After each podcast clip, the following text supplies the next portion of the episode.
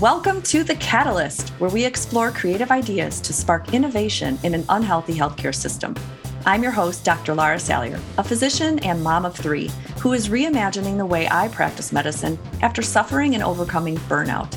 Join me as I teach you how to optimize flow and catalyze your own revolution in healing. Tune in for candid conversations with leading experts in conventional and holistic healthcare who dare to believe a better future is possible for all of us. Life is made of teeny catalytic moments of immense impact. When strung together, the transformation is magical. Join us and let's color outside the lines.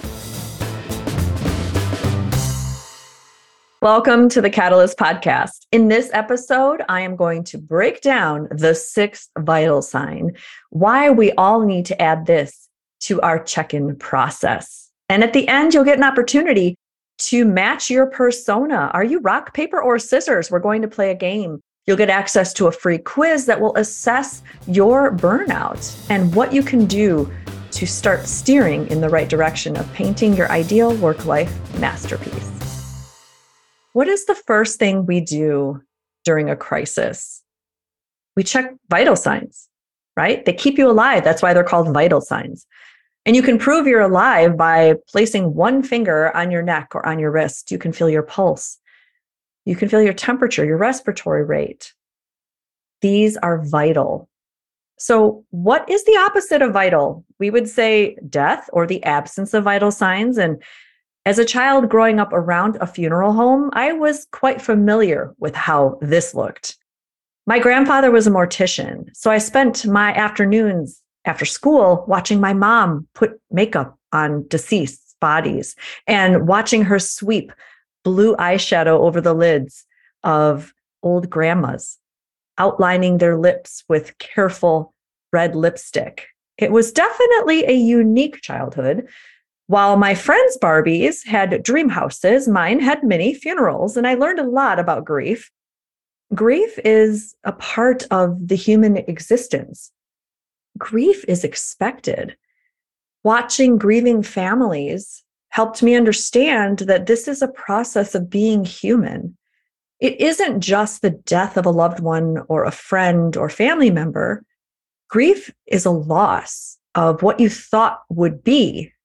Your expectations aren't matching the reality in front of you. All of us are going to experience grief multiple times in our lives. In fact, we've normalized this as part of the human experience. We have vocabulary around grief. We have ways to help support the processing of grief. And we encourage the expression of grief in the healing process. Interestingly, if we put our brains under a functional MRI during the grief process, the brainwave pattern is exactly the same as burnout. And yet, somehow, we don't normalize burnout in this society. We act like It'll be if and not when. It's a shameful secret. It's difficult to recognize. People don't reach out when they're burned out. And this is why we have epidemic rates of suicidality, chronic mental illness, depression, and isolation, especially in healthcare. Stats are showing 63% of healthcare practitioners admit to feeling burned out. And those that don't 96% agree it is a problem in healthcare. And we might want to point that one finger of vitality over to one source, like electronic medical records. We want to blame EMR for the downfall of our vitality in our profession. That's understandable. When you look at how we are displaying and upholding the delivery of medical care, we show that 50% of our day is spent charting. One clinical hour equates to two hours spent inside an electronic medical record. In the past, once EMR was unrolled, we had on average 77 messages to a provider during one day. After the Cures Act, which allowed the release of lab results without any explanation or context by the provider, that increased the amount of messages to 146 on average per day to a provider. These are messages from patients that are anxious, uncertain, wondering what these lab results really mean, further burdening our doctors and nurses with trying to explain and alleviate this health anxiety. And yet, EMR is not the cause for burnout. It only accounts for 20% of the variance in burnout. When we reach the levels of stress and burnout, this is chronic amygdala activation. We're raising our cortisol, we're shortening our longevity. One study showed that in the first 12 months of training, a physician's telomeres shortened six years. We're aging ourselves. Burnout increases the cost of healthcare because we make decisions that maybe aren't congruent. We're practicing defensive medicine we're unable to connect to our emotions. We're burning out. Residency directors, one in three are burned out. And it doesn't even have to wait until you are an attending. We're seeing signs of burnout in medical students and residents. We want to blame a lot of things. Electronic medical records is one of them, but also when we poll our physicians and providers, we see bureaucratic tasks are named as a cause of burnout lack of autonomy, the inability to control time or schedule, lack of respect from patients, government regulations, and something like a pandemic has pushed our rates through the roof. But guess what? The kids know the answer. There is one root cause of burnout. And if you ask kindergarteners, 100% of them would get it correct. The answer is what do you do that's creative? When was the last time you played? 100% of those kids would raise their hand.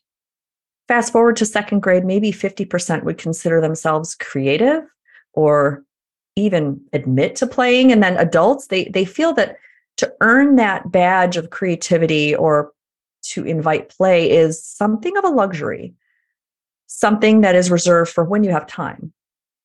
We've lost that connection to how healing that can be.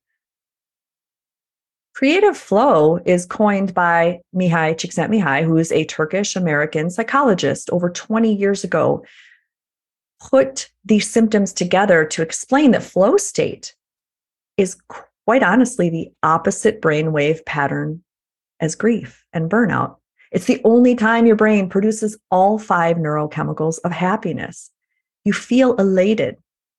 You feel grandiose. You feel like you lose track of time and you are attuned to all five senses.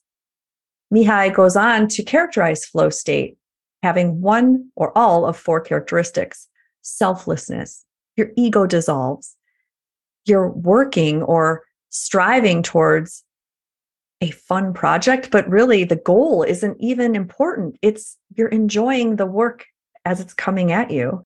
Timelessness, you lose track of time. It either elongates or collapses, and you feel this effortlessness, which is the third characteristic. Your skills are matched to the challenge at task. On average, the challenge is maybe 4% more difficult than what your skills have. So there's a little bit of a gamification. And the fourth characteristic is richness. You are attuned to all five senses, truly embodied and feeling everything dialed in and focused. It's a sense of hyper awareness. You may have felt this as a child with your hands in greasy finger paint. You didn't even hear the teacher say that recess is over. And maybe as a student, you learned to play a musical instrument and you were able to feel that instrument vibrate under your fingers. You could make sense of it all, feedback from your senses, altering the tune of each note and the rhythm. And maybe eh, as a college student in a game of pickup basketball, you engaged in group flow. You were able to read the micro expressions on your teammate's face or the body language and communicate wordlessly to achieve your baskets. Maybe you're surfing on a tide or downhill skiing, but we can actually feel flow in our job. Think of the operating room when it's an orchestra of movements. Everybody has their own task and they work together in an effortless and grandiose fashion to experience this group flow. When you are primed for flow, you produce 100% more meaning 200% more learning and memory capability and 430% more innovation. Not to mention, you're 500% more productive. And this is not about let's be more productive and efficient. This is about just the simple feeling of flow. It feels good. Flow allows you to connect to your emotions. And when Mihaly Csikszentmihalyi explains the research behind flow, you see that teaching medical students how to dip into their creativity allows them to be more resilient and playful. It allows a greater longevity. Those people that engage in routine creativity and play note improved self efficacy, improved scores of well being, and feeling more alive. We can understand how to communicate better. We make more intuitive decisions that are clearer. And in one study, they trained surgeons to move that sweat spot of effort into the sweet spot of flow and found that their tasks felt more effortless and patients actually healed faster. One of the main problems I see in functional medicine is more burnout. Yep, you guessed it. A lot of our providers, doctors and nurses, they come into functional or holistic medicine as a second career attempt. Maybe they're burned out in the conventional system. Maybe they're ER or family practice or OB-GYN and they got tired of conventional medicine. So they made the bold, brave leap into a functional or integrative clinic setting. And that's exciting. I've done it myself, but guess what? You can end up being just as burned out, if not more, because we are self serving, we're enthusiastic, we become a zealot, and we want to save the world with holistic principles. And that is a highway to burnout. But don't worry, I've got your back. I have helped hundreds of practitioners streamline and make their clinic processes soar using a flow channeled anti burnout process. And I've put my favorite tools in a monthly subscription delivery service right to your inbox. No contract, you can cancel anytime. It's called the Premium Subscription Box Service. And what happens is you'll open your first box right when you sign up and you get immediate access to editable, done for you Canva infographics. Over 60, yeah, six zero. And these are handmade by me that go over all the functional medicine processes. And it's awesome because patients really love visual graphics. It helps them understand, it eases your burden of explanation. You can use this in their visit summaries, in your social media, in your lectures. You also get a complimentary mentoring session with me, private one on one. You also get a free copy of Right Brain Rescue. Now, each month that you're a subscriber, you get a brand new delivery. And each box will include a brand new infographic, never be seen, never seen before, vaulted masterclasses from deep inside my Catalyst Studio mentorship, SOPs, templates, and other tools that I use every day in mentoring hundreds of practitioners. It's like having a mini mentorship delivered right into your inbox for only $129 a month. So head over to drlarasalyer.com forward slash catalyst. You can read all the details. I value transparency on everything, and I'd love to have you become a catalyst. Interestingly enough, flow state is not happenstance. Mihaly Csikszentmihalyi went on to understand that flow state is actually a cycle between four phases of flow. It begins with struggle, which is beta waves in that prefrontal cortex. You're having high evidence of cortisol and norepinephrine. It feels somewhat unachievable. You're struggling with a predicament, a problem, or a task.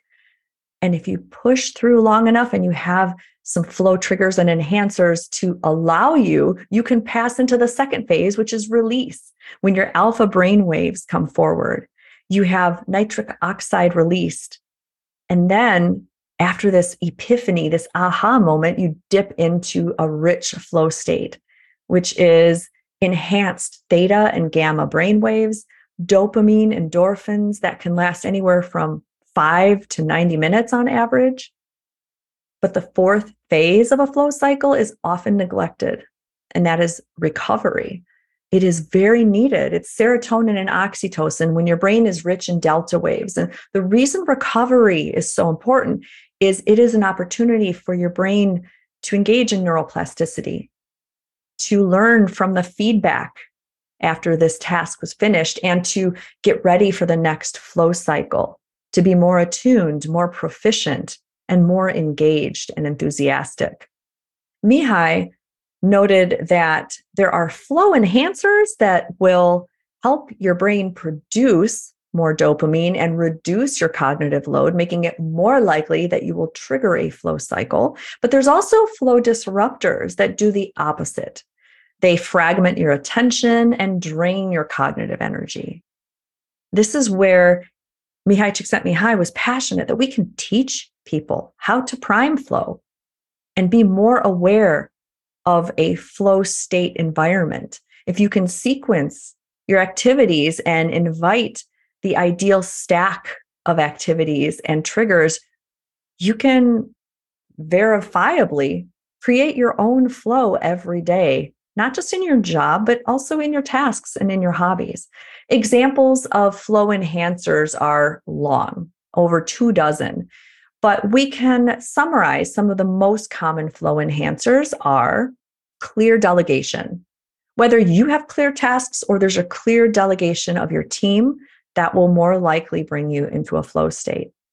Gratitude helps because it increases oxytocin and those feel good neurohormones. If you engage in regular recovery practices that allow that downtime of your brain, low cognitive brain tasks like deep breathing, vagal toning, stretching, non stimulating activities help with this recovery. Other flow enhancers are having control and autonomy. If you have choice in what you do and how you spend your time, you're more likely to get into flow. When the skills match the challenge at hand and it feels exciting and enticing, you're more likely to get in flow. And finally, intermittent novelty, which is why many of us went into medicine. It's a never ending plethora of new things to learn. There is no ceiling. Medicine is a lifelong learning experiment. Now, contrary, we have flow disruptors.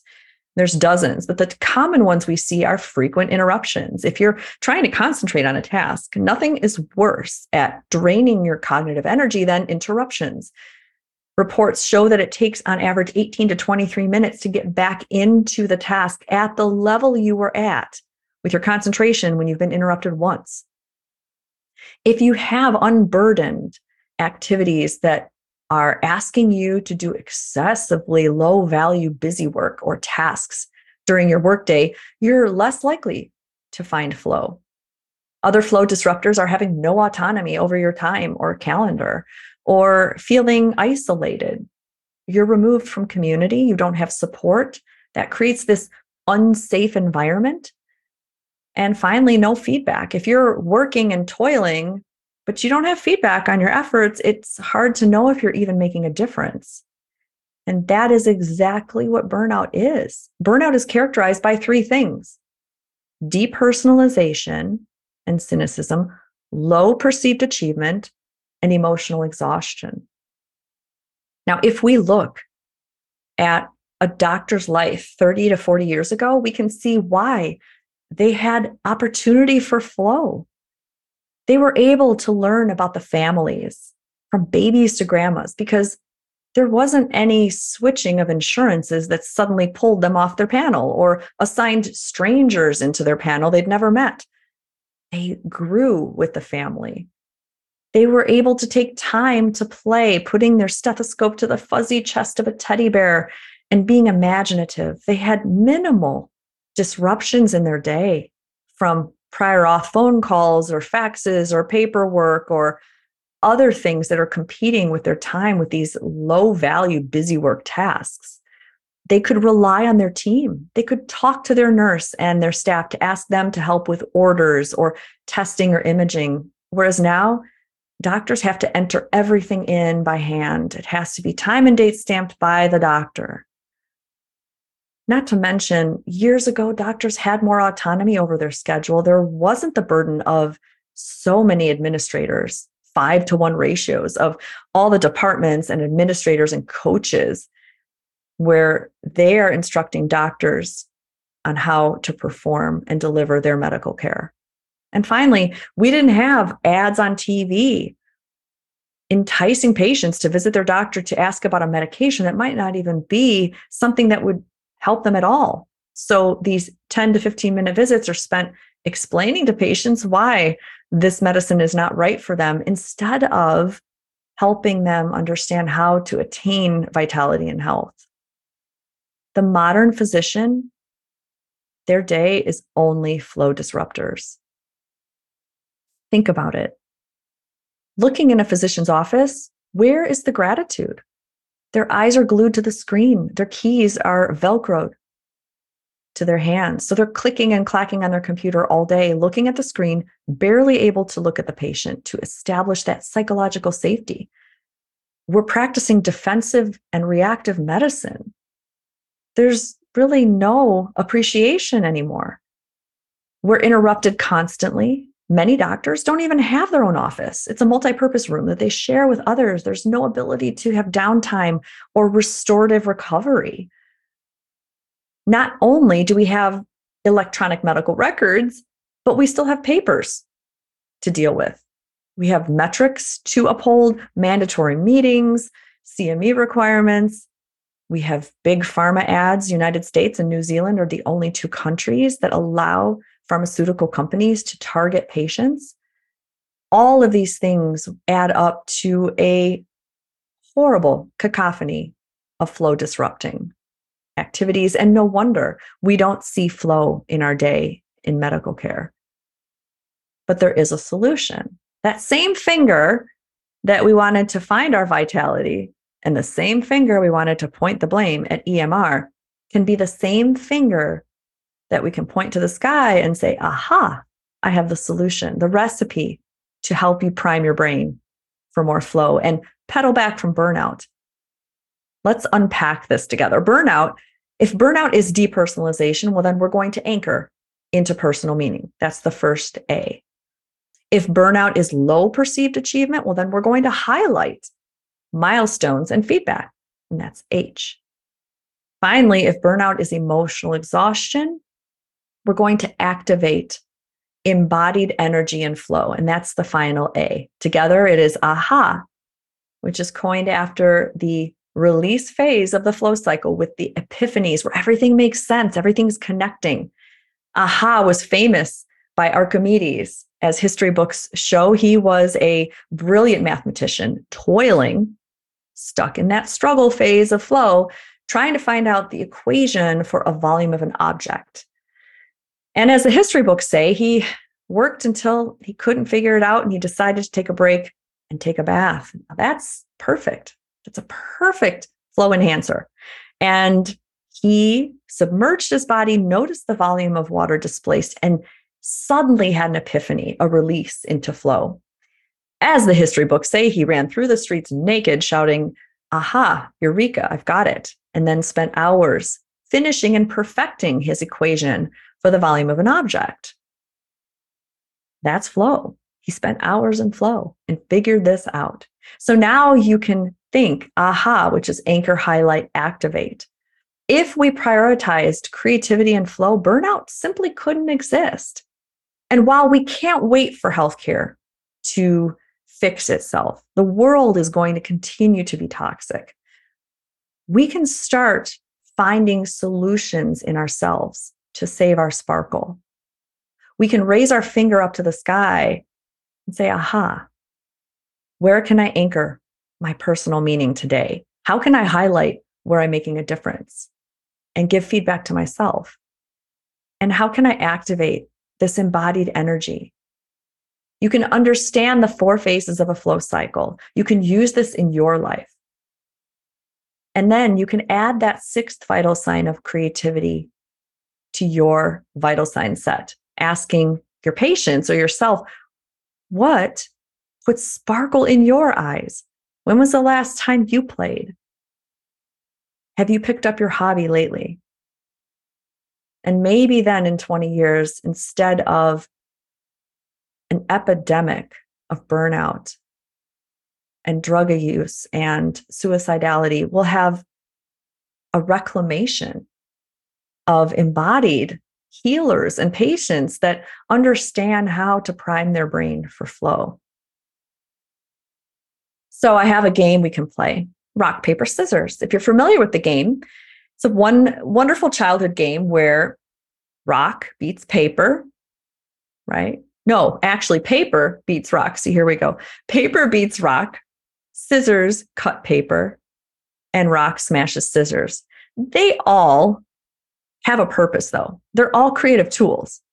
And this quiz is going to match you to your persona. Are you a rock, a paper, or scissors? If you're a rock, you are likely stable in your values and you can point to what's meaningful, but you have a hard time with momentum.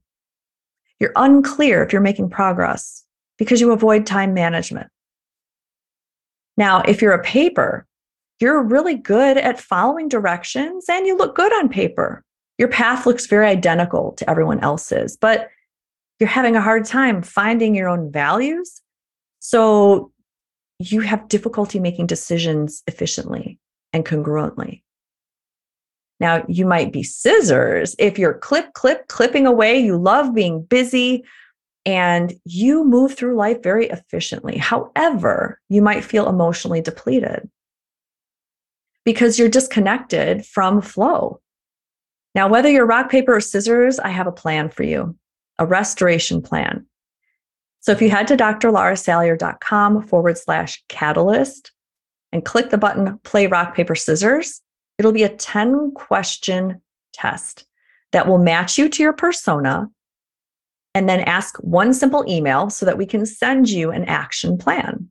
You'll get a restorative plan based on your persona that will be filled with areas that can help you improve the deficiency that you're in. This all falls back to the aha restoration, anchor, highlight, activate. So I'd love for you to come and take the fun quiz and see are you rock, paper, or scissors? Not one of them is good or bad. We all have elements, but we can use this to help you prime your brain for more creative flow. Thank you for listening and subscribing, and keep coloring outside the lines. Thanks again for listening and subscribing to the Catalyst Podcast. If you like this episode, please share with a colleague or a friend. And hey, did you know if you share my newsletters, you also win prizes? I'm all about games.